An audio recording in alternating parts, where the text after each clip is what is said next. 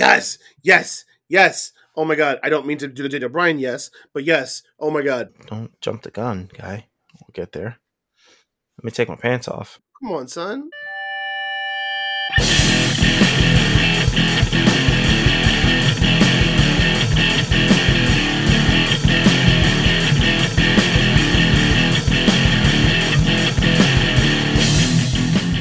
Welcome to Grapples to Apples, the podcast that talks about everything from professional wrestling to paying tribute to one of the true guitar gods, Eddie Van Halen, who passed away earlier this week. I don't want to go too deep about this because we're not a music show or you know a guitar show or a wrestling show, but as a guitar player, I couldn't not say something. So, Eddie Van Halen, you know, rest in peace, and thank you so much for influencing and inspiring every guitar player that's ever picked up a guitar over the last 40 plus years.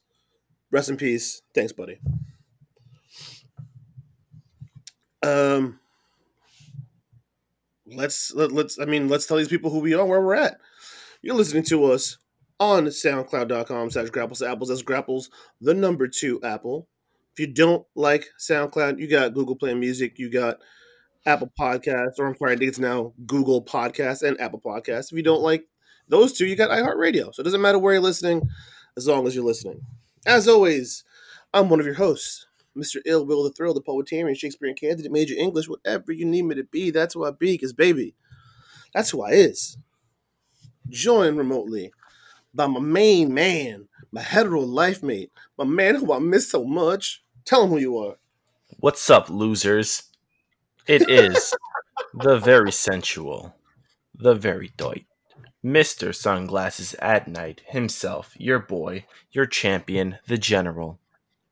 Shades. Oh man, Shades, I gotta tell you, buddy. It, it, these these uh these lockdowns and then the second lockdown, it's killing me, bro. I feel like I don't see you ever. Well, yeah, man. Um, so l- just a quick note for our listeners: uh, Thrill and I both live in uh, Brooklyn, New York, uh, and our zip code is in the red phase again because they have gone Oh, above. we're yellow. We're yellow. We're yellow. I checked today. We're yellow. Uh, are you sure? Because yellow yellow is uh, businesses can stay open, right? Yeah, yellow businesses can stay open. Mm-hmm. I just checked today when I got home. They have a new interactive map where you put in your address and it'll tell you what zone you're in. We Mhm. are yellow. So area. My I- job is in the red. okay, so yeah, because they're in a different zip code. Yeah. So there's like nine different zip codes in New in Brooklyn that have completely uh, backtracked and gone down to phase one where you're closed. Um, just when we thought COVID was going to slow down and and you know let Thrill and I actually be in front of each other again, no way, no way, Jose. Uh, we're still doing this remote thing. Um, I don't. Is this getting more and more comfortable to do it remote? You know, sometimes you and I feed off of each other's energies, so yeah.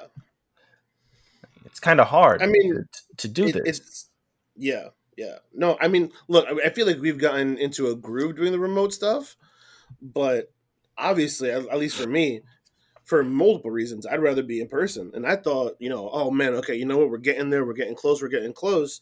And then now, especially because I work in a red zone, I don't want to put you at risk. I don't want to put your, you know, Amanda at risk or anybody else. So like, I definitely got to keep myself away from everybody. It freaking sucks. Yeah, and where I work in Long Island, they act like COVID's over. Yeah, there's indoor dining. There's the malls are open full time now. It's it's a hmm. whole different world out on Long Island. Shoot, not over. I got protests and fire burnings over by my by my, my job over here. Wow.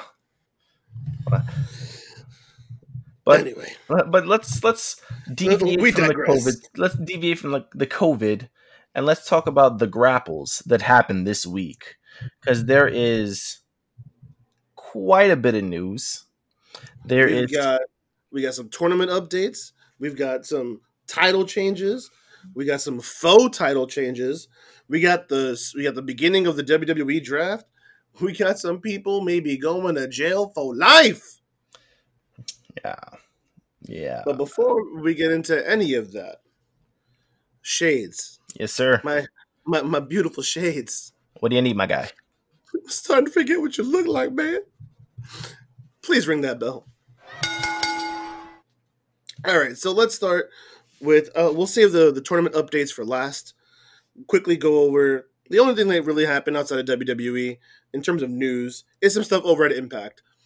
Um, I have been a, a, a huge proponent of Impact, but this week, I don't know.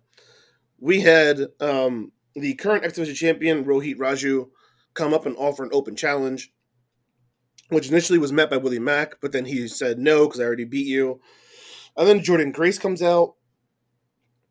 Um, Raju argues with the the timekeeper about handing over the belt. The bell rings. Jordynne Grace rolls him up and wins the, the you know she gets a three count. So theoretically, she won the X Division championship. But then they renege because the referee never held up the title to declare it being an actual title match. What? So, yeah. The, so not only there's so much to unpack here. A, that's the stupidest thing I've ever seen in my life. In all of my years of watching professional wrestling, I have never seen a title not change hands because of that. Yeah, exactly. Oh, the referee never announced that it was for the title. He never raised the title up. I was like, what? What? He made a, he made a challenge. Exactly. Exactly. But his claim was that it wasn't a challenge for the title. Whatever. So that's issue number one that I have with it. Issue number two is now they're putting Jordynne Grace in the X division. It kind of feels like they're retreading on the Tessa stuff. You had lightning in the bottle. I don't know if you want to. I, I don't know. Okay, I'm not so sure how I feel about I'm, I'm going to give Grace you entering the X division. a bit of a backstory for the X division. Um, they although they've never done it, the X division is supposed to represent um, uh, no weight classes and obviously no gender because uh, I think it was Brian Cage or Samoa Joe that was just like I'm not oh bull it was Bully Ray. He's like why do I have to wrestle with the X division? A bunch of like high flying um uh like I think he called them fairies or something like that. Mhm. And they said, "Oh no, the X division isn't just about uh weight. You know, it's you know it's, it's about how you move in the ring. It's about your your, your in ring IQ." So that was TNA Impact. Like Yeah. I don't know what they're doing with this. Um, I don't like the fact that they're uh, putting the belt on the line, but not putting the belt on the line, and not bound for glory. You have a six six person scramble. Now it does Jordynne win? You know, like what do they do now? Yeah, and and so like so uh, yeah, as you mentioned, uh, Bound for Glory is gonna be a six person scramble between Grace, Willie Mack, and then TJP, Chris Bey, and Trey Miguel. But the X Division feud was between Raju and Willie Mack, and now Jordynne Grace in the fold. So if I'm watching Bound for Glory, I have no reason to expect TJP, Chris Bey, or Trey Miguel to win. Mm-hmm. But if you just did the switcheroo with Jordynne Grace, then why would she win? But why would Willie Mack win if he just lost? So like none of it makes sense to me. And then knowing Impact, like Trey Miguel's gonna win or something. You know, Yeah, it's gonna be the most random thing on the planet. it feels like a three person race, which is a real really a two person race, and then the horse in last place is going to beat the pack and come in first place. Exactly. Exactly. It's I'm not crazy about the booking on this whole scene. Um but I mean we've said before that the X Division's kind of been weird lately. I just didn't think they were gonna go this weird. It's so Impact is so weird. They they are a show of two of two halves. Half of their divisions are enti- good, interesting, and exciting to watch, and the other half is just why am I here? Oh yeah, I don't know. I mean when when Jordynne Grace won but didn't win the body shamers and the uh, sexists came out. Why is this fat girl winning a men's championship and all this Ugh. other stuff? And just like, I can't. yeah, I didn't have an issue when Tessa Blanchard won the world title, but Mm. Jordynne Grace, Mhm. who also doesn't have an ounce of fat on her, she is just solid muscle. Yeah. Yeah, I don't want her to win it. I don't. I like. I don't get it. I don't know. She even tweeted It is- about it because I I is follow her on. Twitter. She's Mm. entertaining as hell. She she flames people. Oh, she. Oh my God, she's great. She's great. Um, and you know it's interesting to, to kind of bounce off of that and, and kind of go on a tangent a bit. Is Taya Valkyrie, who was the longest reigning knockout champion in, in Impact Wrestling history, um, recently put up a picture of herself on I think Twitter or Instagram, where she's like, "This is the first time I put up a picture of myself in a bikini because I've had you know body image issues for so much of my career." And you look at Taya Valkyrie and you go, "How can like where is the body image issues coming from?" But then you see all the buffoons talking about Jordynne Grace. Yeah, And if Jordynne, if Jordynne Grace, who's nothing more than like, uh, uh, you know, a thick, str- like muscular woman, is getting all this stupidity her way, how's Taya Valkyrie is supposed to feel? Mhm. You know, it's just it's so dumb. It's so dumb. Let these women be.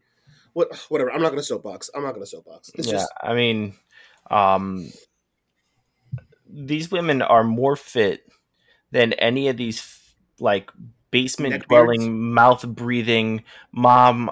Uh, I need your iPod so I can Yeah. go, you know, trash talk women on Twitter. You got to get the Cheeto dust from their chin. Out of shape, worthless people.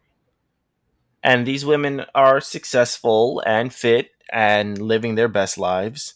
And these basement dwellers don't even know COVID's going on because they never leave their house anyway.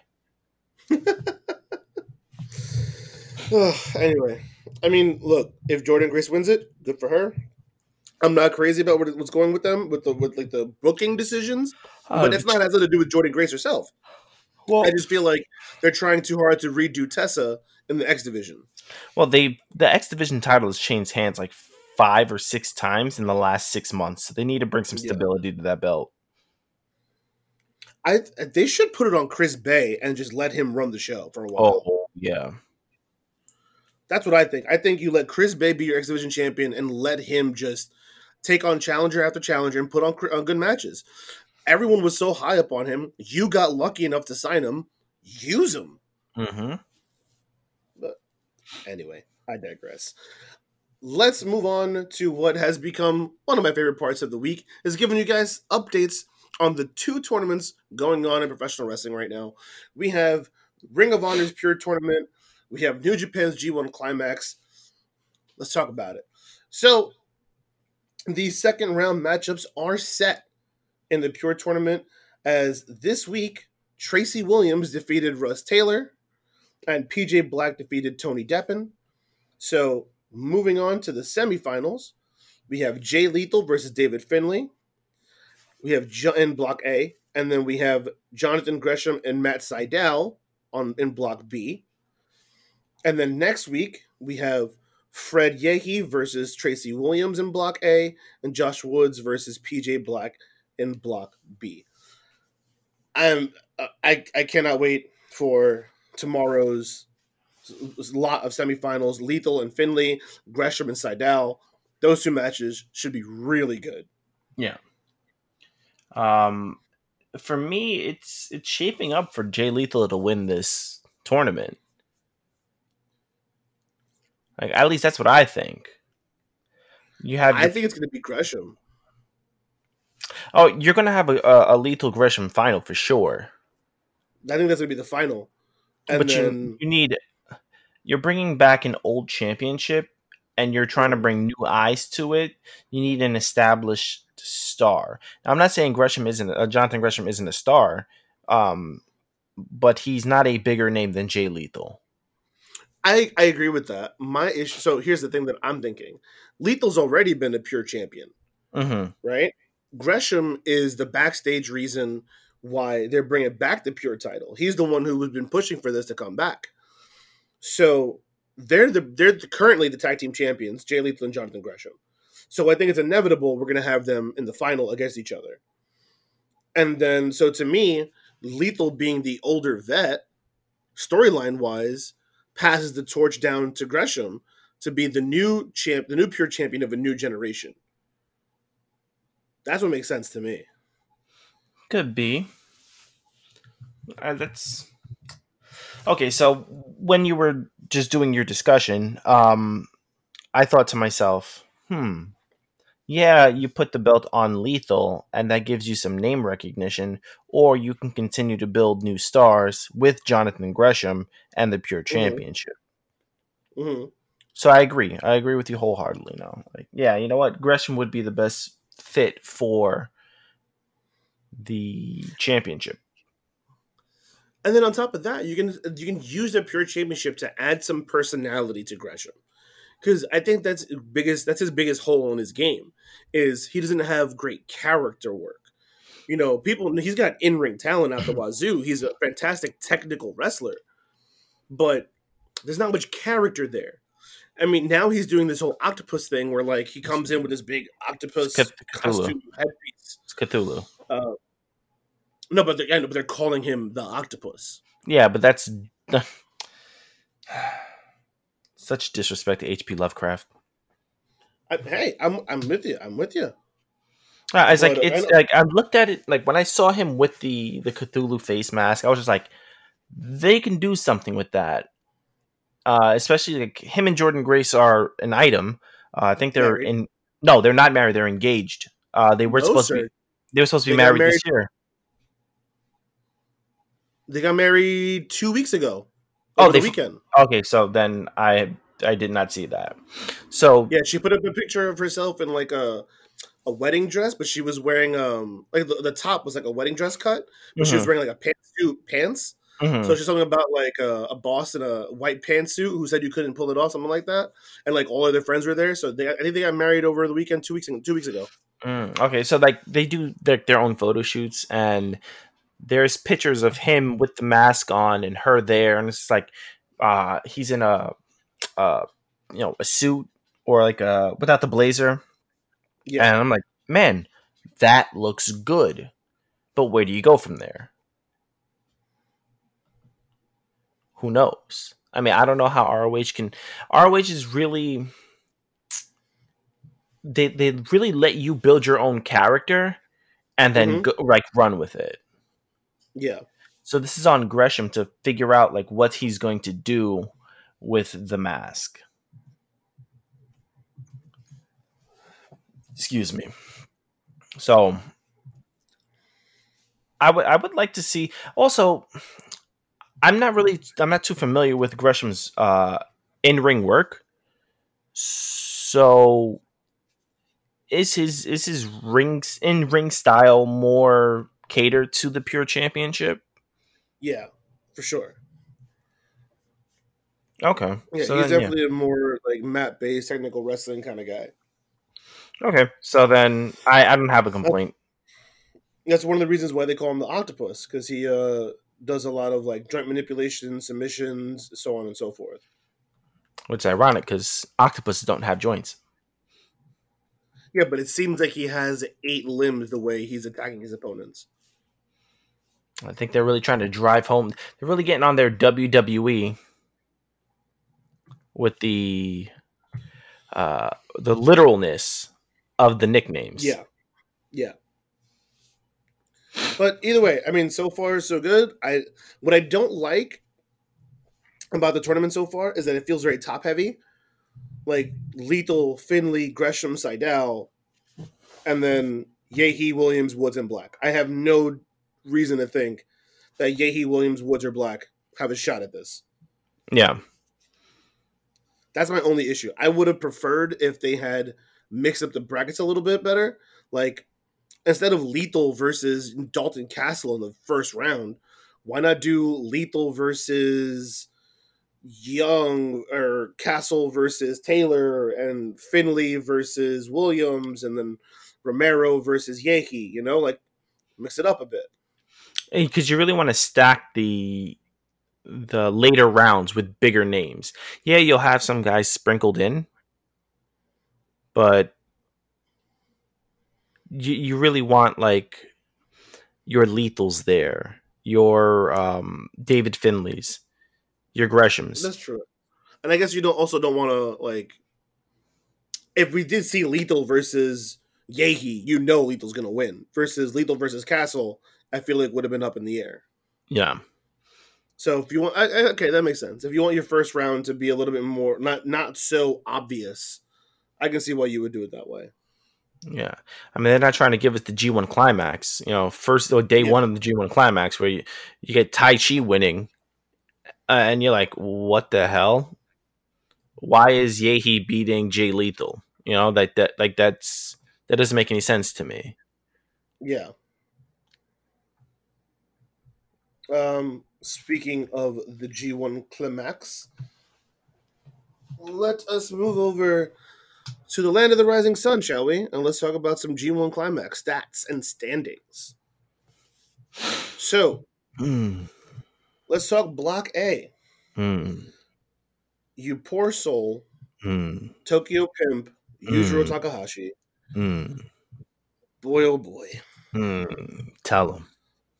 Yujiro is 0 and 6. Ooh. to be the only participant in the G1 climax without a single win, without a single point, trash. sitting at a lonely zero. Trash. Not only is he like he's 10th in the block, but if you put them all together, he is number 20 in the whole tournament. Oof. Just all kinds of ugh. Oh, Look out next year, 2021. Yu- Yujiro Takahashi redemption story.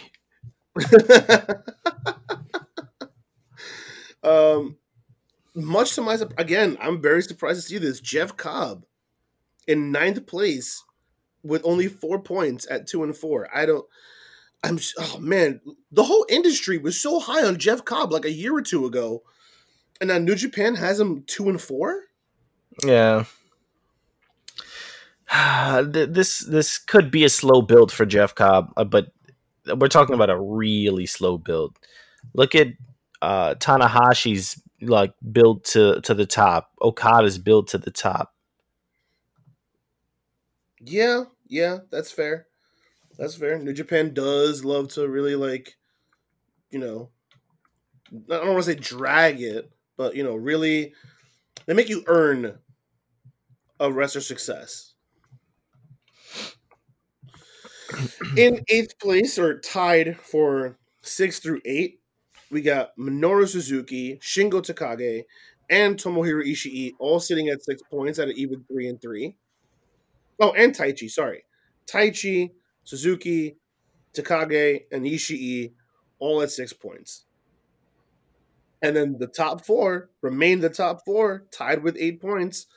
Kota Ibushi, Jay White, Will Ospreay, Kazuchika Okada. All guys that deserve to be there. Yeah. And actually, Jay White is supposed to be doing a signing by my job in November. Really? Yeah, November 21st. This is Saturday, actually. Um, so I may actually go to Queens that day. So get let's go get a uh, little autographo. When is he go when is it gonna be? When? November 21st, November twenty first. What day is that? Saturday. Mm, Yeah. So Jay White though. I think it's like twenty five dollars for a picture, thirty dollars for him to sign something, and like fifty bucks for him to do both. And I'm just like, I'm bringing the Grapples to Apples Championship. He's signing it. Oh. He's probably gonna look at what is this? Just make sure you wear all of your Jay White gear at the same Oh, time. It's fine. I'm bro. You have no idea. You have no idea. Just wear all of your Jay White t-shirts together. It's fine. and one shot, and just one, one, just one. exactly just one on top of the other. And when you're there, just flash them a couple times. Look, look, look. Yeah, I'm gonna. I'm gonna wear my Bullet Club shirt. I'm gonna wear my Switchblade Blade Bullet Club shirt, and then I'm gonna wear my Switchblade like uh, Stranger Things type shirt. Yeah, I got up, this, bro. I, uh, I got this. I got this all planned out. Is it just him? Uh yes. Uh, there could be more people there, but I don't know. Like all I saw was Jay White, and I was just like, "COVID, do not mess this up for me." just don't tell them you're from Brooklyn when we get there. Um, oh, oh, I'm, uh, I'm from you know Floral Park, and I'm gonna tell him, man, I'm gonna I'm gonna bring Amanda to Queens under the guise of like getting Denny's or something. Like, hey, baby, let's go get some Denny's. Oh, what's this over here? Let's go inside. What? Jay White? I had no idea he was here. Jay White. What's he doing here? I'll hide in the trunk. It's fine. She won't even notice. Yeah. How are you gonna hide in my Jeep? She's gonna know you're in there. Oh, oh, hello, you work at a textile company. Get some blankets or, or some curtains or whatever. I'll hide under that stuff in the trunk. You you you you know lie to Amanda, give her the you know, oh yeah, let's go to blah blah blah. Let's pull in here, blah blah blah. And when we get there, that's when I'll jump out and be like, hey guys, crazy seeing you guys here. And then we go see Jay White. That is so much more difficult than just saying, "Hey, Williams said you guys want to go get breakfast. We went to Denny's. Hey, what's this over here? Oh, Jeremy, I didn't know. Uh, I just saw Jay White's here. Let's pop in. Wh- Why do we got to ruin my merchandise by you like covering it and laying on it, stuff like that? I, whatever. I, I'm sorry. I just I don't know. I thought whatever. Shut up. We're, we're making these plans as she is less than a foot away from me. I talking as I talk at full volume.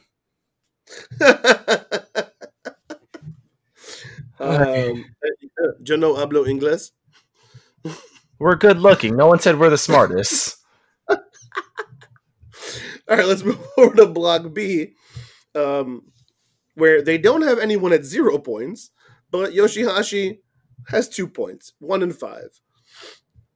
Uh, much to my surprise, ninth place, Kenta is only two and four with four points. I thought they would use this tournament to make Kenta look good, but hmm, wrong. And then the entire from three to eight, Juice Robinson, who is dead to me, uh, Toru Yano, Tanahashi. Why? Wait, wait. Why is Juice Robinson dead to you? You know why he's dead to me. Don't play games, son. He's wait. He's going out or he's married to somebody that you like. He's he's he's not married to nobody. If he was married, he'd be dead to me. He's He going. Okay, dead. so he's in a relationship with either uh, Toni Storm, right? Yo no hablo inglés. So yeah, it's Toni Storm. Um, Tanahashi, Hiroki Goto, Sanada, and Zack Sabre Jr. all three and three, six points. So Block B is definitely a little bit more balanced than Block A. And then at one and two, you have Naito with 10 points and Evil with eight points. Wait, where's Toru Yano? Yano's down to six points. He's, Okay. he's in that block of uh, of the six pointers Okay. with Tanahashi, Goto, Sanada, ZSJ, and that other guy. Okay. So yeah, it's interesting because wasn't Evil closer to the bottom of the pack last week? Last week, yep. Well, that's New Japan for you. They what a love to do that difference! stuff. What a difference a week makes. Yeah, yeah. They, they they love doing that stuff. They'll have they'll start the tournament. There's always at least one guy who starts the tournament like with a rough start, and then flips it around.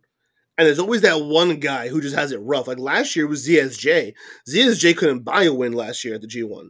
Yeah, he got paired up really badly. Yeah, this year at least he's three and three, but you know, at least he's not Tanahashi. I mean Takahashi, excuse me. Yeah. At least he's not Yujiro Takahashi. Yeah. That boy's cl- got it rough. The climax is ending soon too, right? Say again. The climax is ending soon. Um, let's see. If they've all had six matches so far, there's ten people. Yeah, yeah, they should all have maybe two weeks left of uh of round robin. And that's when it gets to the nitty gritty. Yeah, exactly. Because they all face each other once. There's 10 combatants. They've all wrestled six times so far. So they each have four more matches. Yeah. So I think that's about two more weeks left of the tour of the round robin. Because it seems like they're doing two weeks, two matches per week. So she had two more weeks of the round robin, and then that's when we get to the the niche gritty. Yeah. as you just Next said. next weekend is the last week of wait, the 18th. Whenever the 18th is, that's the last day of the climax. Yeah, that makes sense. They'll Yeah. do probably a set of matches this weekend, and then the next set of matches next weekend. That'll be that. Oof. So that's that's what's going on in the world outside of WWE. That's what's going on in our tournaments. You guys have gotten your tournament update. Now let's go over to Shades. What's going on in WWE, buddy? Uh, a lot and a little bit. So, not much news is happening outside of the ring. Finn Balor, Kyle O'Reilly had themselves a great match last Sunday at NXT TakeOver 31. And both men were bleeding from the mouth, and there was a reason why. Let's go with the less severe injury, which is still a severe injury. Kyle O'Reilly hasn't been cleared to wrestle after they did some x rays and he had a swollen liver due to kicks from Finn Balor. Now, swollen liver, you only got one of those. And if it goes, you're dead. Finn Balor, on the other hand, tweeted out broken jaw in two places. Still your NXT champion. So he hasn't been cleared to wrestle. It doesn't look like they're going to strip him of the belt. I think they're just going to have him off TV for a while. I think he needs six weeks to heal a broken bone. So a broken jaw would be six weeks you can you can not have him on TV for six weeks, or you can have him just do video stuff. I don't see why not. Uh another person that we actually saw at NXT Takeover 31, Ridge Holland. Now, Ridge Holland was the uh, the rugby player that came with Adam Cole Bebe on his shoulder and dumped him out at ringside didn't say a word and just uh, looked at Kyle O'Reilly and Finn Balor post match. He's hurt. Uh, in his match with Oni Lorcan on NXT, uh, Oni he tried to catch Oni Lorcan while he was diving outside the ring, um, only to buckle his leg, and the uh, diagnosis on his injuries is an ankle dislocation and a fracture in his left leg and knee patella dislocation, knee patella tendon rupture in his right leg, dislocated knee. Um, well, that was put back in right on the spot. So Jeez. again, dislocated ankle, fracture in his left leg, knee patella dislocation, right te- uh, a patella tendon rupture in his right leg, and a dislocated knee, and then a partridge and a pear tree. that's rough. He is going to be out for a very long time. That's just like let's take every part of your leg and just nah, you're good. Um, now this this begs the question: What do you do with him? Like, what do you do now with the storyline with Adam Cole being dumped out onto the ring post uh, Takeover Thirty One? You're just like, oh well, I mean- things happen. The good news is that it's the beginning of the storyline. Like we just started. It's not even the So beginning. they- it's just this is the uh the blurb on the back that you read. You're like, nah. You put it back on the shelf. Yeah, so they could they could pivot from this and be fine so far. They're not like you know weeks or months in, and now they're like scrambling. Yeah. We just getting started. They just have to find the new story now. That's it. Which sucks, but it could be a lot worse. Yeah. Uh, another bit of news surgery news. Erik of the Viking Express, Viking Raiders, Viking Experience, War Machine, um, Washing Machine, whatever you want to call them, uh, undergoes surgery to remove some hardware from his arm. Now, what in the blue hell does remove some hardware mean other than there's either bone fragments in his arm or there's some metal in his arm? That's my guess. My guess is he probably had some sort of like, you know, metal implant to help heal a bone. And with Ivar out, because he's, you know, he injured himself on Raw not too long ago. Erik's probably like, all right, why not do it now? I'm not doing anything with Ivar because he's hurt. My wife doesn't work here anymore. Might as well take some time and, and, you know, get this stuff out of my arm. Why not? Yeah. And the last bit of WWE news, not really non WWE WWE news, but um, this man deserves everything that is coming to him and more. Alberto mm-hmm. Del Rio, uh, former WWE champion, has been indicted by a grand jury on aggravated uh, aggravated kidnapping and four counts of aggravated sexual assault, and he is facing up to life imprisonment. I hope he gets it. Bro, slam the door. Slam the door. Throw away the key. Do whatever you got to do. Get this. I, I don't. I've done my Del Rio rant on the show before. Not gonna do it again. Just uh, that's all he gets. He gets just this. Us mentioning this is just him getting his just desserts, and that's it. Like that's us. Like he gets his his day in court now, and that's it. He has the possibility of going away, and everyone who has been abused um, or assaulted sexually can breathe a sigh of relief that this creep is off the streets. And then somebody posted um a tagged page. She's like, "Oh, thank God you're not with him anymore." It's like, dude, you don't got to do that.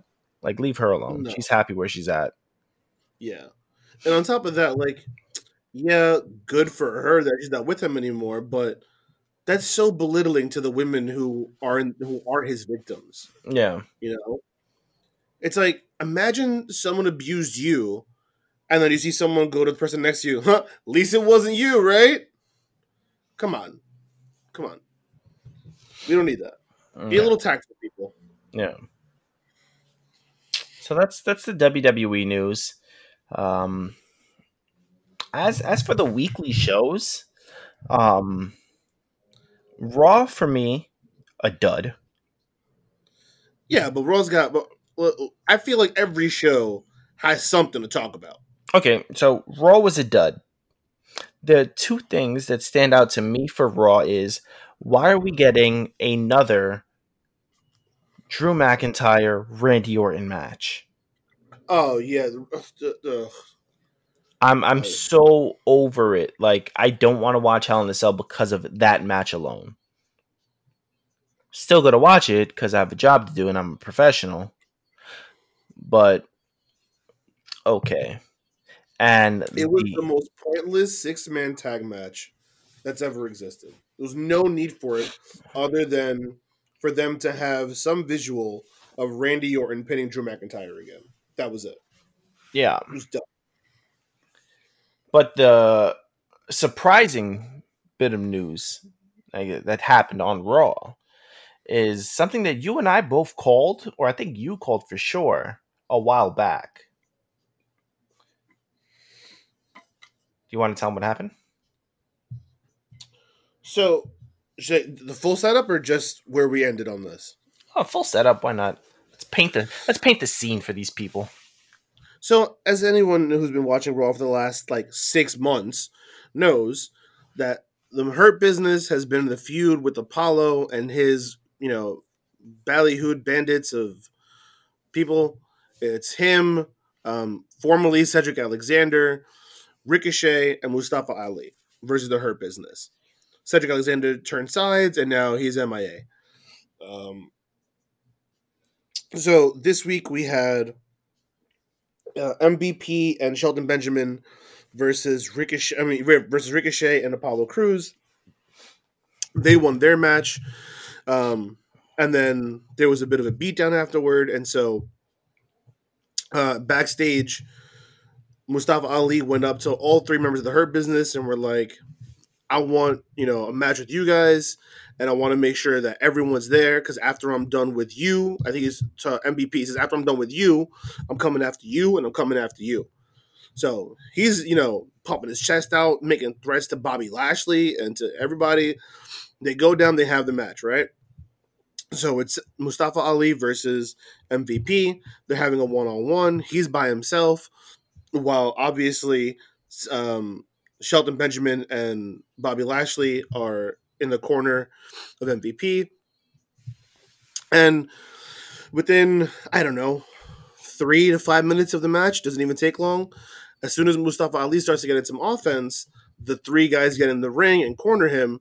And that's when, you know, the lights start to flicker. We get the retribution logo and, you know, they all come out and surround the ring. So MVP is, you know, back to back with Shelton Benjamin and Bobby Lashley and he he's talking to Mustafa Ali. He's like, "Yo, are you with us or not? Like, come on, join us. Just for nothing else, for this, let's just take out these guys right now. Come on, you with us or not? Are you with us or not?" And so Mustafa Ali's like, "All right, forget it, whatever." And so they they form uh, the you know the four walls. They're all facing each side of the ring, and then Mustafa Ali runs out of the ring, you know, and confronts face to face T Bar and Mace. Oh God, stupid names. Um, and he's in their faces. MVP is like, "Yo, what's wrong with this fool? He's, he's like, he's he's gonna get himself killed." He turns around with a smile on his face, Mustafa Ali, that is, and signals, "Go get him." At which point, Retribution gets to the ring. They annihilate the Hurt Business. All while Mustafa Ali is still standing there doesn't hasn't moved a muscle. Once they have fully beaten everybody down, he slowly makes his way to the ring steps, walks up into the ring, stands in the middle of the ring, signals for a retribution to enter the ring and fall in line behind him, which they do. And they all stand there. And then Mustafa Ali, his whole thing has always been, you know, he puts his hand out, showing his palm, you know, showing the light. He is the light. So he has his hand out, and then he closes it, and the lights go off. Yeah. So it looks like Mustafa Ali is the leader of Retribution. Now, there has been a lot of conversation about how people feel about this, mostly going in one direction. But before I, I talk about what other people think, Shades, what do you think of Mustafa Ali being revealed as the leader of Retribution? I saw this coming. So it's coming a mile away. I didn't know hmm. when they were going to pull it off, but I knew they were going to pull it off. If you guys are not mis- like you know haven't been paying attention for the last year, remember the hacker on SmackDown? Mm-hmm. Mm-hmm. He was there, and then all of a sudden he disappears. Mustafa Ali just magically shows up on Raw. The hacker was going to reveal the truth, and and he was messing uh, with like uh, things on SmackDown, the LEDs and whatnot. He was causing havoc. What does Retribution do? They were causing havoc, causing mayhem. Um, did I think he was going to be the leader? No. Like that would be like no one would have called that. But I thought he was definitely going to be a part of Retribution. Um, to what capacity, I don't know. How do I feel about this? Hmm. It means nothing if they don't do something with it. Mm-hmm. If they reveal Mustafa to be the the the leader, and he ends up losing to Bobby Lashley at Hell in the Cell for the United States Championship, then what was the point of it? Mm, it it's mhm, sim- similar to John Cena and Nexus. mhm. Uh, you'll have Nexus who is running, you know, rampant on Raw and SmackDown. I think it was just Raw. I think it was still the brand spl- the brand split. Um, John, the John- brand split is what we would call it nowadays. oh yeah. Uh, Cena beat Wade Barrett and the rest of Nexus at Survivor Series or some pay per view, and that killed the Nexus. Retribution was dead on arrival with their names anyway, but adding Mustafa Ali gives it a shot, like a boost, uh, an adrenaline boost. Adrenaline does wear off after a while, so let's see how long they can go with this. But um, the names are dumb.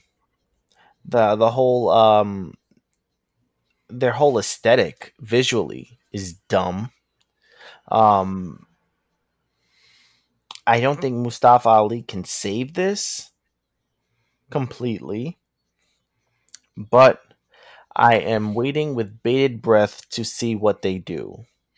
I wasn't on when you guys uh, covered this that they got signed to Raw, which again, why would you sign people who are destroying your property? Uh, I, I just they've handled retribution wrong. Ali is can be the, the the catalyst to steer this in a somewhat positive direction. I don't know what the the consensus for the IWC is. Um, I'd like to hear what you think of this, because I don't know, man. So my thoughts are this: I'm happy for Mustafa Ali that they have him doing something. I have been a Mustafa Ali fan since he was in the Cruiserweight Classic, so I'm all about it. Now, I think there's a potential that these two things save themselves or saved each other rather, because Retribution has been at least somewhat prominent on Raw and SmackDown programming since their inception, right or wrong.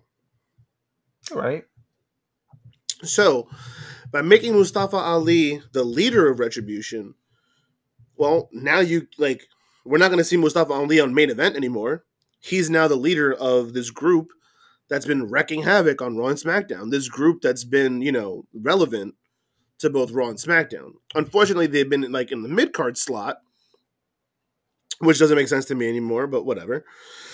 So, by putting him in Retribution, you make Mustafa Ali someone that you can't just, you know, let fade into obscurity. Mm-hmm.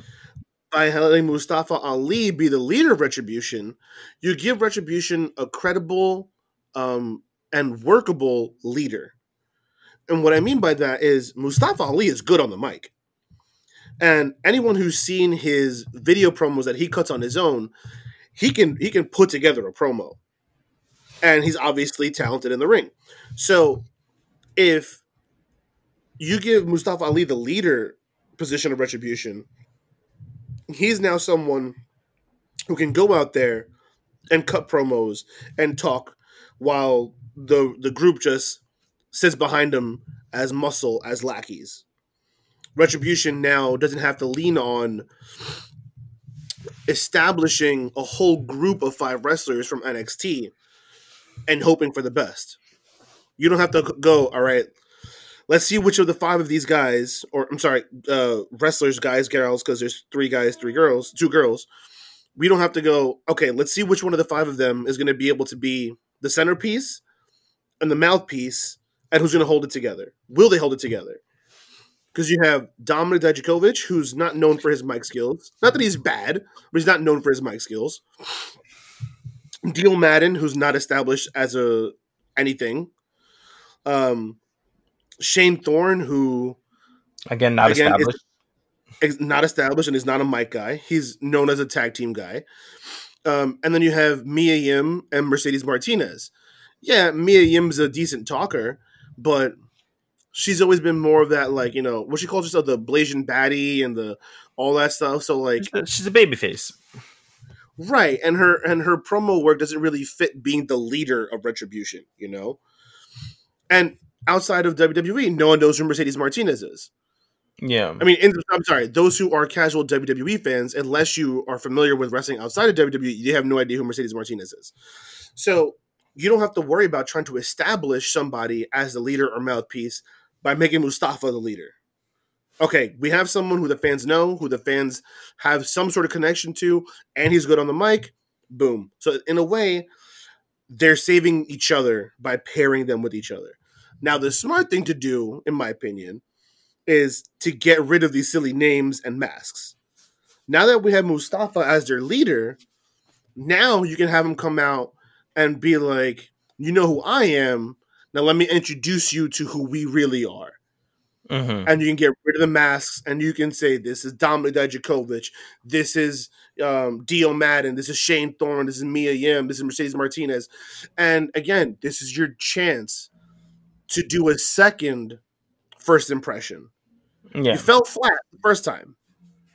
You you pooped the bed with the silly names and masks and zero story. This is your second chance. Mustafa Ali can, you know, I'm getting tired of being turned over. Kofi took my spot because I got hurt. Got Kofi mania. Like you have a story there for Mustafa, and then have he big- can say, you have a big story there from Mustafa. That's what I'm saying. You have stories with Mustafa, and then you can have him turn around and go, the same way I was overlooked, so was Dominik Dijakovic, so was Mia Yim, so on and so forth. And he can tell their stories for them. Yeah, I mean, you you laid out a perfect prior to um, Ali coming back when it was the the week that I wasn't here. Yeah. You laid out a a perfect game plan for them and their goofy names and why they're doing what they're doing because uh, it was like I think Di- story was, was it was intertwined with Keith Lee and Shane Thorne. Mhm. attacked. It was like you did everything perfectly. All you got to do now is you have a leader with that, and you can you shed the the goofy names, shed the Mhm. masks, take out the Mhm. stupid eye contacts, Mm-hmm. And here you go. You have yourself a. You can all still dress in black. You can have like the the sort of grunge uh Yeah. You can keep them in black. I don't care. That's fine. Keep them in black. Keep them in tattered clothing. I don't care. But the names and masks got to go. Yeah, for me, the names, the mask, the, the half masks work because that was uh, Mustafa Ali's thing. Yeah. Yeah. But because he's healed now, is he going to have? Because his like uh he lights the way or something. That was his like his Yeah. gimmick. He was the light. Yeah. now, take out the contacts, change the, the goofy names, and maybe you have something again. Yeah, no, I agree. I think this could be really good, but they have to pull the trigger. They have to be willing to a let Mustafa lead. They have to get rid of these stupid names and, and masks. And I don't want this to be retribution versus the hurt business for the next three months. It is, and and the thing is, without that feud, there's no longevity for Retribution unless you push Mustafa into the main event scene. And Vince would never do that because he is undersized, completely undersized compared to Drew McIntyre or Randy Orton. Yeah, but that's we've seen they can do some okay, oh man, okay. So the same way, in a similar vein, that Undisputed Era had their prophecy of gold, right? Mm-hmm. They that all four of them were gonna be carrying gold, blah blah blah blah blah blah blah. Granted, NXT is different from the main roster. But A, we've seen that they can make undersized guys top guys, and we've seen a formula that can work. So, I've already laid out storylines for each of these wrestlers, right? And Mustafa's the leader with the chip on his shoulder about what happened with Kofi and Kofi Mania. if He should really go after Randy Orton. say again. Mustafa should really go after Randy Orton. He should seek oh, retribution on I, Randy I Orton. agree. I agree. I'm go- I'm getting there. Oh, okay, getting my there. bad. It's okay. If you let Mustafa be this character who's obviously he's going to be a mastermind, right? Because he's the one who orchestrated all this. He's the leader. So let him be this cerebral mastermind by so again, so now we're going to get rid of the mask and the and the names, right? We're going to introduce these wrestlers and their characters and why they're all here as part of Retribution with the storylines that I laid out before, right? So you have Dijakovic. He's going to go after Keith Lee. Keith Lee took his fame. He wants his spot. We have that, right? We have Shane Thorne. I don't know. Have him. Who's mid Carter? That's a lower. That's like smaller but relevant. Ricochet. Okay, fine. You know what? Yes, that works because Ricochet is going to say something about Mustafa. Mhm. Yo, what are you doing? How you gonna do this? Okay, perfect. So you have Mustafa be like, I don't need to take care of this. Shane Thorne, you can take care of this. Beautiful, perfect. And then that way you also keep Ricochet in the in, in a relevant spot. Boom. So Mhm. you have two guys already doing something of relevance, right? You got um they've been building Keith Lee as a superstar. You have Dijakovic go after him. You build Dijakovic and Lee together. You have Shane Thorne go after Ricochet. You have two guys that help establish each other. Um Dio Maddin, the only thing he's ever done on the main roster was he got two, he got you know, beat to unholy madness by Brock Lesnar, but we're not going to go there. We're not going to do Brock can- No, you can have him kind of um, attack the announce table, and then you have Samoa Joe if he's cleared to wrestle.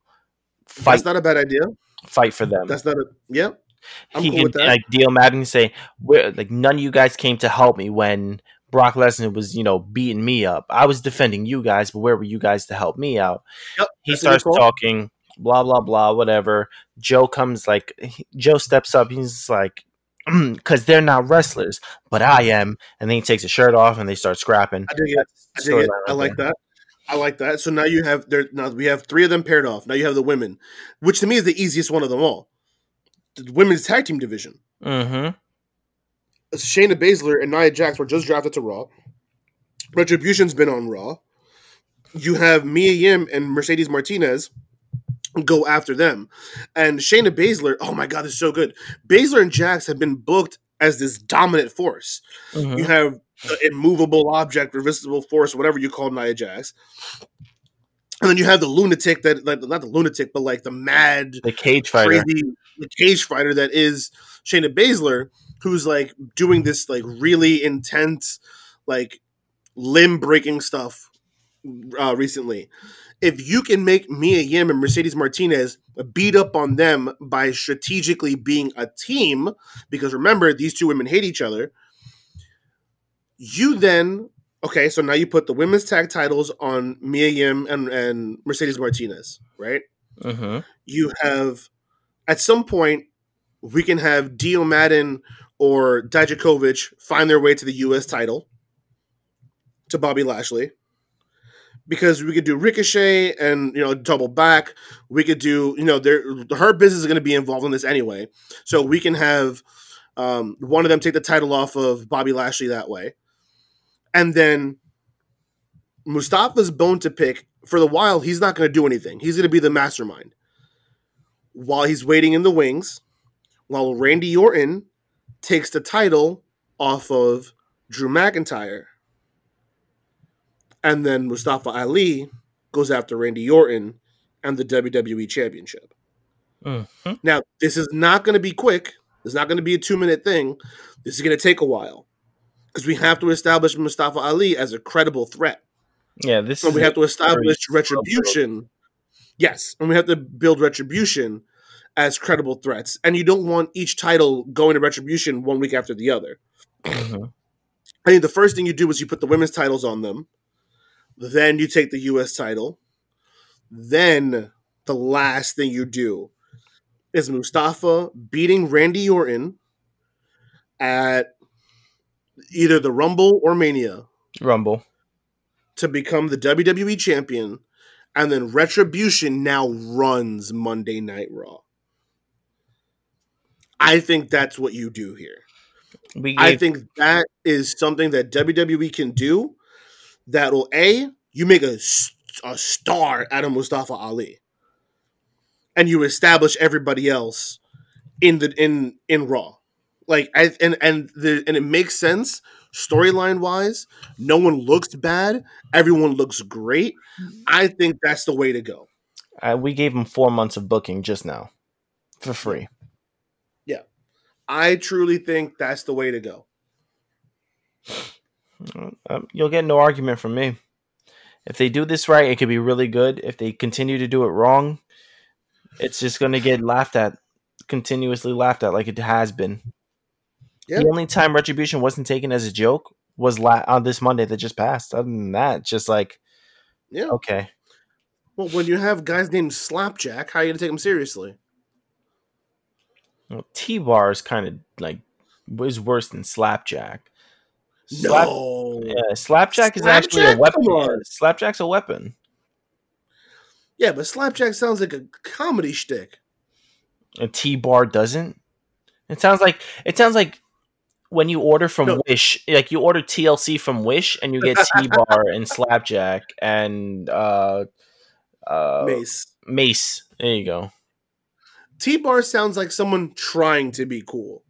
T Bar sounds like that kid in junior high school who thinks he's tough. He's like, "Yeah, I'm T Bar," and then he gets snuffed out by like someone who's actually tough. That's what T Bar sounds like to me. Slapjack sounds like a cartoon character. All of them sound like cartoon characters. All their names are horrible. And I, and I think Mustafa Ali should play off of that. He's like, you think his real name is? You think we're really calling him Slapjack? You think he's gonna go by the name T Bar? Are you guys insane? What are we, cartoon characters? Part of the WWE machine? We're here to break down the machine, bro. Like, come on, son. I could write this promo myself. Yeah. So we're here to break down the machine. We're here to break the walls down. And then comes out Chris Jericho, the real leader of Retribution. Stop it. How heartbreaking is it, by the way, that they have the whole celebration, the 30 year celebration of Chris Jericho, and they can't use like any of it because it's all owned by WWE. And just use New Japan stuff, some uh, AEW it. stuff. That's fine.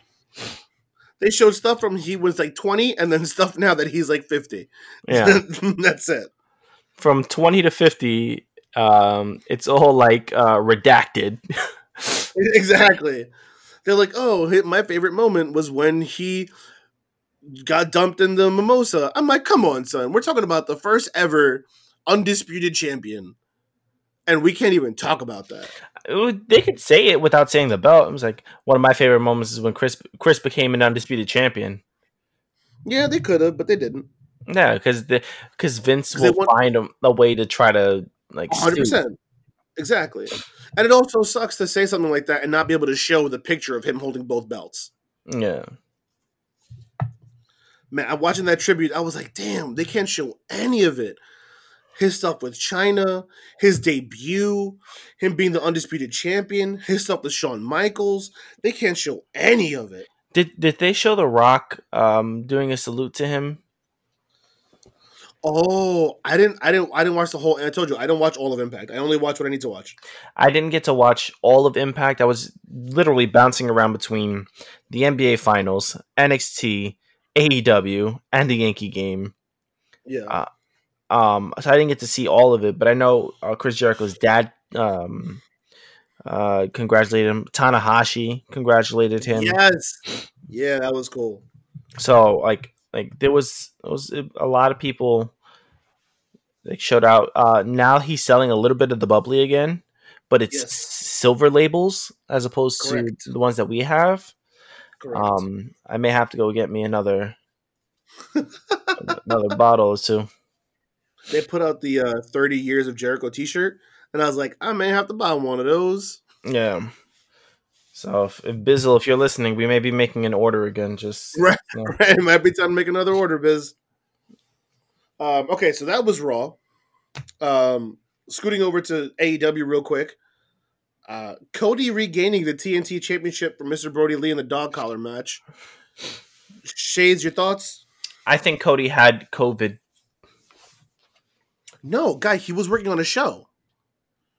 He was what? He was on a show. He was um Oh, that show Uh, that they, uh, they like they they they showed the trailer for, right? TBS. Oh, Yes. okay, yeah. Oh, so then he didn't have COVID. Um, Yeah, he had to be on the show for four weeks. okay, um, fine. Uh, I I don't hate it. Um, my only issue with NXT right now, uh, NXT AEW right now is if if you're going to give them an opportunity to do a blade job, they're going to blade, Yeah. and these two blade. Oh yeah. blade. I mean, dog collar matches are known for being bloody. bloody, brutal battles, so you kind of like you kind of have to. No. Yeah. When we said it, it was like, hey, how much is Cody going to bleed, uh, bleed tonight? Crimson Mask. Full on. I was gonna say we're gonna get Eddie Guerrero levels, but I was like, no, it's not gonna be that bad. Uh, why does every it's it's there's a there's a reason why it's called the Muta scale. Are we going great Muta levels? Ric Flair sneezes, nosebleed. That's it. oh man. Um, you know, some people were complaining. Like I know Tommy Boy was complaining um, that their the TNT Championship went from Cody to Brody to Cody. um, I don't feel like he said that it makes Mr. Brodie Lee seem like a transitional champion. I'm not sure that I feel that way about it. he didn't transition to um, a new person, so I don't feel like he's a transitional champion. So if it was like Cody to Brodie to um, Dustin, or Cody Yeah. to Brodie to anyone else, it, all right, then Yeah. sort of transitional. Yeah. But to me, this was more like, um, unfortunately, it was a placeholder. Like, Cody's got to go away for a bit. We got to put the belt on somebody. Let's put it on Brodie Lee, and Cody will take it back. My only issue is the way they set it up, where Brodie Lee beat Cody down in four minutes, and that was the story. I feel like it should have been harder for Cody to come back and regain the championship from Brodie Lee Yeah, like this should have been like th- attempts at trying to get there not you know you get beat down once and then you turn around and win a dog collar match yeah. Like first of all, the dog collar match should have been the blow off at Full Gear as opposed to 100% agree uh, random dynamite. Like, it, don't tell me you're trying to win the ratings because you guys have been killing AEW uh, NXT for a year. So it's not about the ratings. It's just or they could have saved it for for next week for the anniversary show yeah, because next week's going to be treated like a like a quasi pay-per-view because it's going to be the anniversary show like i think all the titles are on the line next week yeah. So I mean,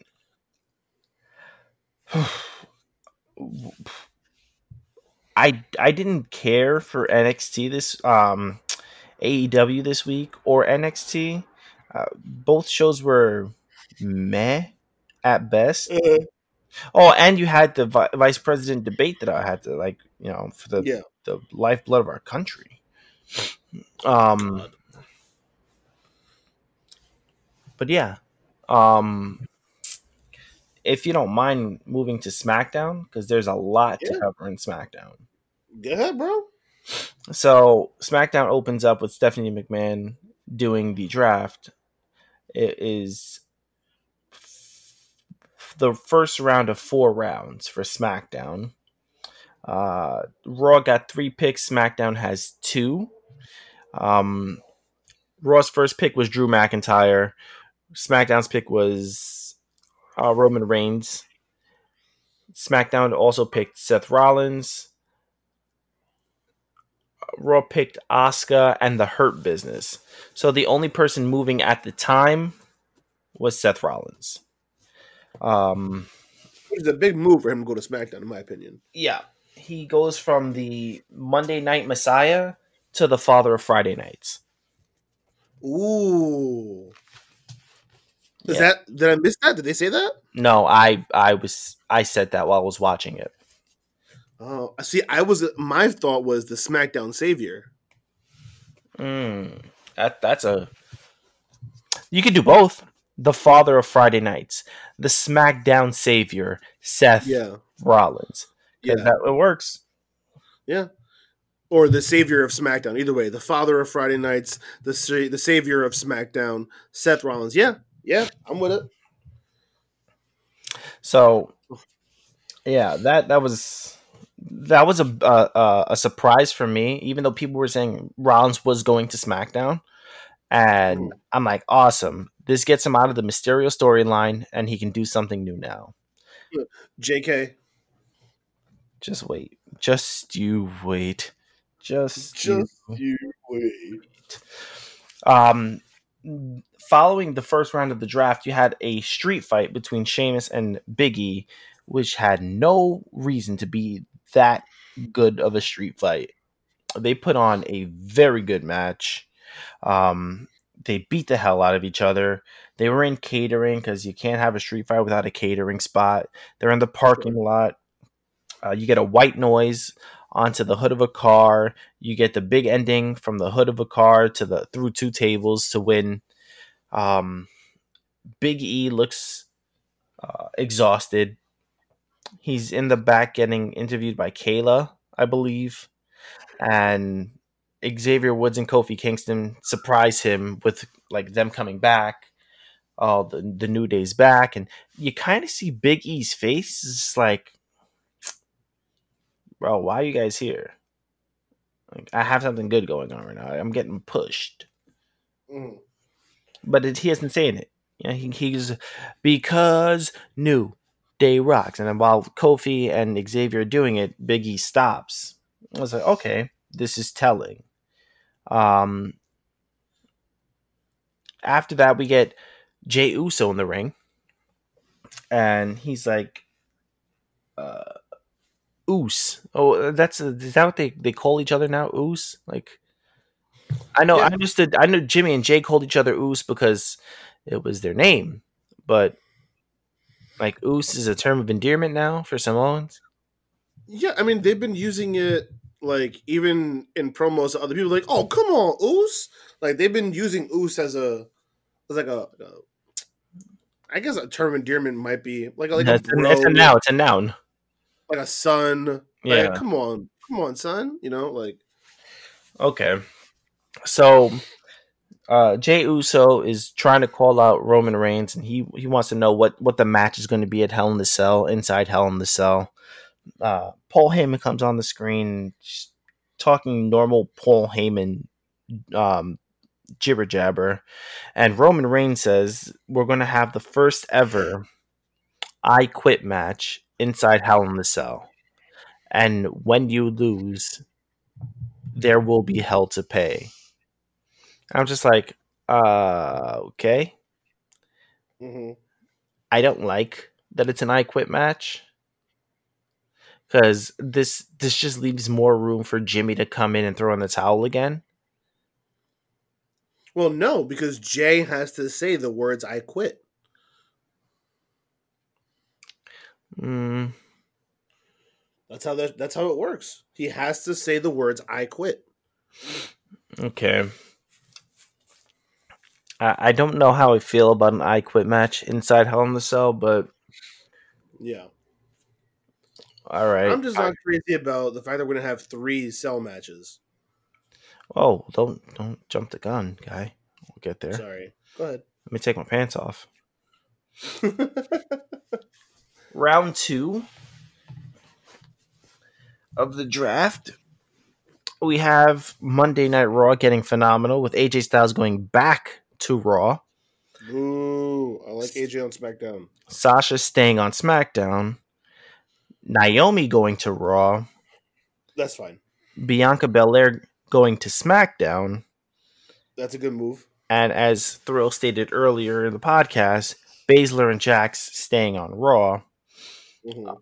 uh, the one thing I found funny about that was Nia Jax uh, tweeted out, she's like, I really wish that Shayna Baszler got drafted to SmackDown.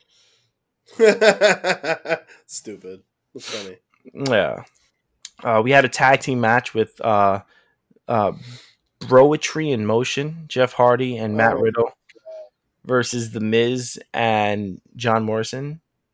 Uh, Did you catch? Did you catch Michael Cole every time they did a Hardy Boys move? He would say Matt and Jeff. well, he's not wrong. It no, he's not. Jeff. But it was very intentional, though. Yeah, you're triggered.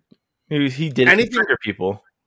Anything else that he did was always Matt Riddle, Jeff Hardy, Matt Riddle, Jeff Hardy. Oh, Matt Riddle to Jeff Hardy. Oh, Jeff Hardy did this to Matt Riddle. But whenever they did Hardy Boy moves, they he would oh Matt and Jeff, and I was like, that's don't do that. Don't Matt do that. and Jeff, the Riddle Hardys. Broetry in motion. Ugh. Yeah. So uh, Jeff and Matt win the tag team match, and we get a returning Lars Sullivan that lays waste to The Miz, Jeff Hardy, and Matt Riddle, while John Morrison runs out of the ring. I don't care for Lars Sul- Sullivan. And, and in the notes I put Laura Sullivan, so that's not it. That's not it. Um, Lara Sullivan. yeah. I don't really care for Lars Sullivan coming back. I wasn't a fan of him. I don't think he's good in the Yep. ring. Um, I think that the beard works for him because it takes away from his monstrous head. Agreed. But no, I didn't like him the first time around. I don't like him. I don't care now.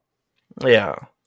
Um, the third round of the draft, we have Rakakit staying on Raw,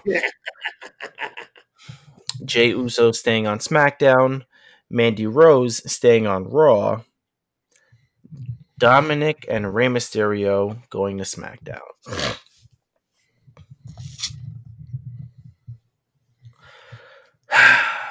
Just when we thought we were done with this, they pulled this back in. Yep. Now, instead of watching it unfold on Mondays, we get to watch it unfold on Fridays on what was the better show. Now we have to deal with this on Fridays. And Raw and SmackDown sw- swap tag teams because The Miz and Morrison are headed to Raw. hmm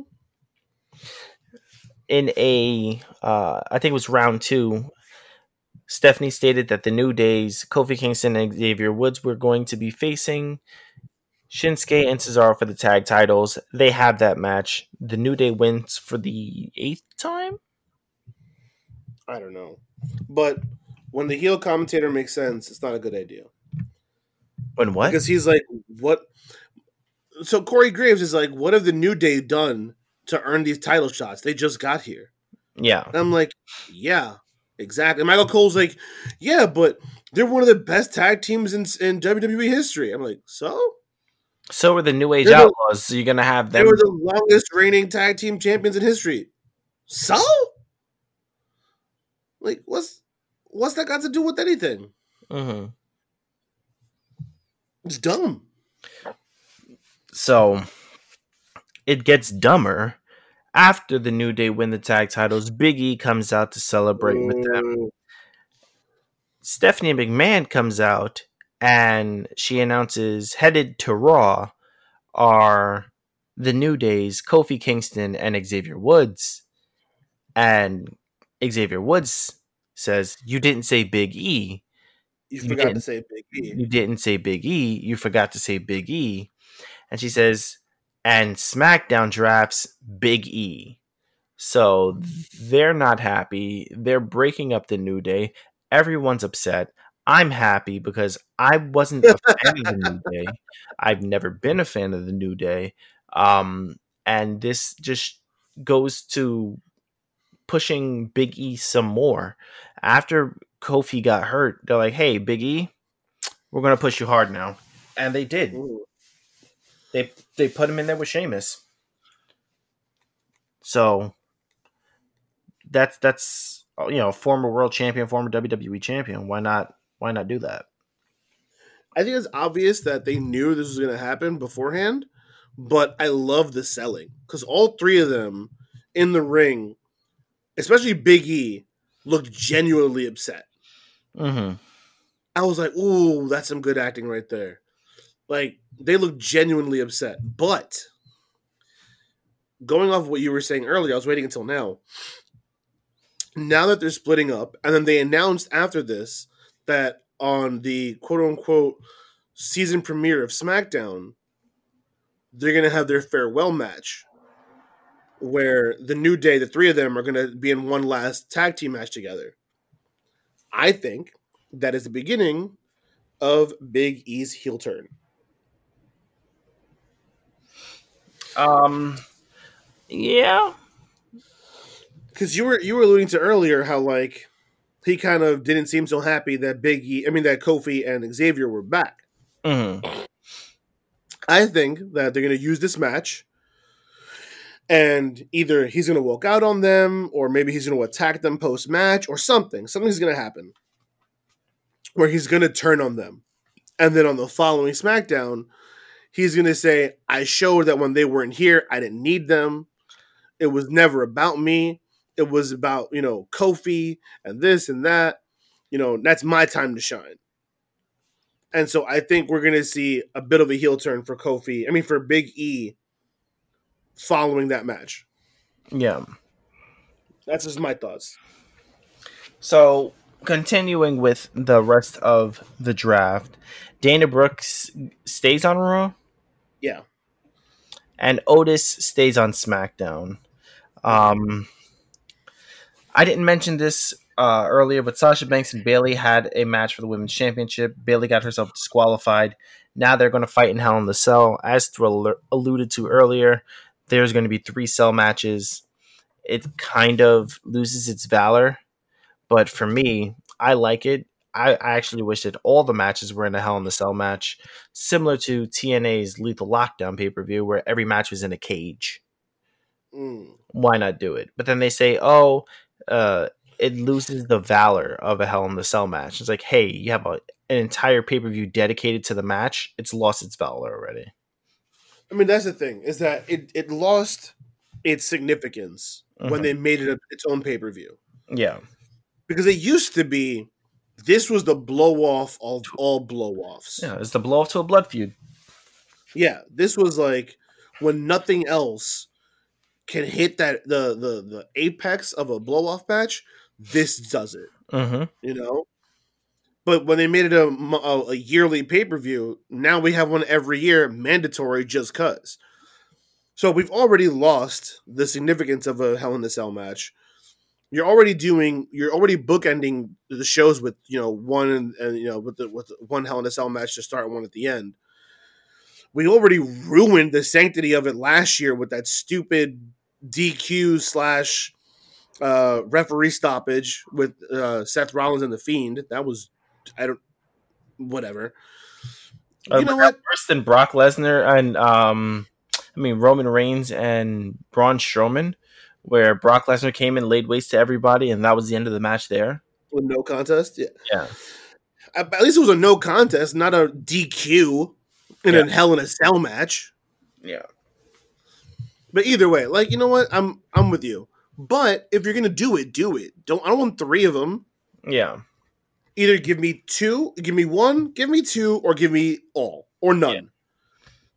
Well then, I, I don't want three. Three, like, because normally they bookend it, right? They'll have one, they open the show with one, they raise the cell, they have their pay per view, they bring it back down for the main event. What are you going to do now? You're going to, like, start with one, have two matches, bring it back down, have another two matches, bring it back down, or what? You're going to do two to start, or you're going to do all three at the end? Like, logistically, just, I don't, I don't understand why you have three matches in the cell. Give me one, give me two, give me all, give me nothing. I don't want this three or four or five. It doesn't make any sense. yeah, I agree. Um, and Will uh, Will have Thrill stated that we're going to have a season premiere for SmackDown. On said season premiere, we're getting a Universal Championship match of Roman Reigns versus Braun Strowman for reasons unbeknownst to us. And and why are they booking matches with wrestlers that aren't that haven't been drafted yet? And why are they announcing said matches? Doesn't make any sense. If Kofi was if the New Day was just drafted to Raw, why are they going to be on SmackDown next week? if Braun Strowman gets drafted to Raw, why is he going to be on SmackDown next? You know what I mean? Like it doesn't. What is the point of the draft? Yeah. Ugh, whatever. I'm. I'm over it. Are you though? No. I'm not. so thrill. Yes, sir. I think that does wrap up the uh the episode. No. I mean, well, first you got to remember, Shades.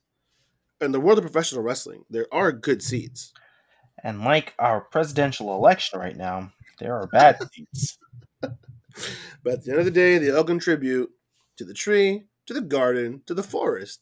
That is professional wrestling.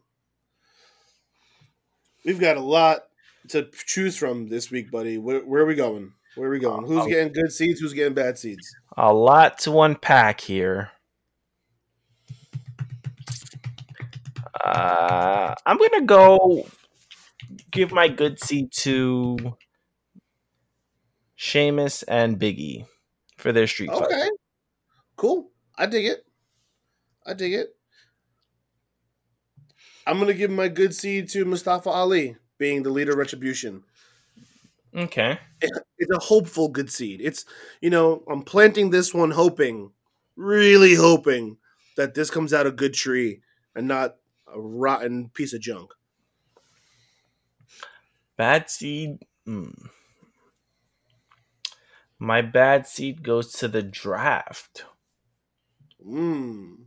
they played it too safe. They didn't do anything to wow us. Aside from uh, Seth coming to SmackDown, like, wh- why do we know need to know that Otis is drafted to SmackDown? Yeah. That's not. That's Yeah, not. the, the only significant moves in the draft, in my opinion, were Seth going to SmackDown, AJ going to Raw, and bringing up the New Day. yeah, That's it. agreed. Agreed. What are your bad seed? My bad seed goes to Impact and what they're doing with the X Division. Mm. I don't I don't like this wishy washy, you know, open challenge, but not to Willie Mack. Open challenge, but not if I lose. Six, you know, six person scramble. Blah blah. It's, it's Jordynne Grace is in. Jordynne Grace is out. Jordynne Grace wins. Jordynne Grace doesn't win. She did win, but she's not the champion. Championship. I'm, I, I don't like it. Everything that Impact did with the X Division, that's my bad seed for the week. Okay. Safe bad seed. Yeah, yeah. I mean, it was either that or Del Rio, but I don't want to mention his name anymore. So That's a good seed for me. Him getting indicted. Yeah, yeah, yeah. But anyway, that's gonna wrap up our episode for the week. As always, you've been listening to us on SoundCloud.com slash grapples to apples. That's grapples the number two apples. If you don't like SoundCloud, you got Google Podcasts, Apple Podcasts, and iHeartRadio. Doesn't matter where you're listening, as long as you're listening. Don't forget to check out our social media pages. That's facebook.com and twitter.com slash grapples to apples. Again, that's grapples the number two apples. Like, comment, share, subscribe. Do whatever you gotta do to put us as many eyes and ears as humanly possible because man, do we appreciate it. As always, Oh, breaking news. oh, what? What you have for me? Reports are Mercedes Martinez is no longer a part of Retribution and is returning to NXT What? as of Cultaholic 43 minutes ago. What? Yep. What? Yeah. Mercedes Martinez being sent back to NXT. Mercedes Martinez possibly done with Retribution. Yeah, Sportskeeda, Cultaholic, E Wrestling News. What? Even what is the? What are they? Oh my god! Oh, Wrestling Inc. reportedly pulls Martinez from. Mustafa, uh, Mustafa Ali shared WWE's tweet of Kofi and Xavier going to to Raw, and Mustafa says, "Hello, Kofi." Yes. Yes. Of course, I mean, it doesn't mean anything because he can do whatever he wants on social media. It doesn't mean WWE's going to follow through. Yes, but WWE retweeted his tweet. Oh, yes, yes, yes. Oh my God, I don't mean to do the Daniel Bryan, yes, but yes. Oh my God, Oh, please. I should have looked at my phone a little earlier, not during the end. oh ending. my God, yes. let Mustafa and Retribution. That should be their opening feud. Forget the hurt business. Have them lay waste to the New Day. They're reeling from being broken up with Big E. Blah blah blah blah blah. Man, I want to hear that. You took my spot. Beat them down, and then you have you know the blow off. Obviously, Mustafa versus Kofi, where Mustafa has to win. And then he goes after Randy Orton. I took care of the guy who took my spot. Now I'm gonna go after the guy who really took my spot. Oh, come on, come on, son. Oh, good. See, I went from being angry to hype. Thank you, thank you. Just uh, redo that uh, that outro, guy. Where? Oh, oh, okay. As always, I've been one of your hosts, Mr. Ill Will the Thrill, the poetarian, Shakespearean candidate, major English. Whatever you need me to be, that's who I be, because baby, that's who I is. Joined by my hetero life mate, Mr. Main Man. Tell him who you are. Man the hour, man with the power. Too damn sweet to be sour. Cream of the crop, right to the top. Your general, your champion, your boy, Shades. And happy birthday in the big wrestling ring in the sky to Latino Heat, Eddie Guerrero. Too true. Happy birthday, Latino Heat. Uh, don't forget to check out our episodes from last week, our episode this week, our episodes next week, and every other week. Because an apple a day keeps a bad wrestling away. Peace. Peace and love.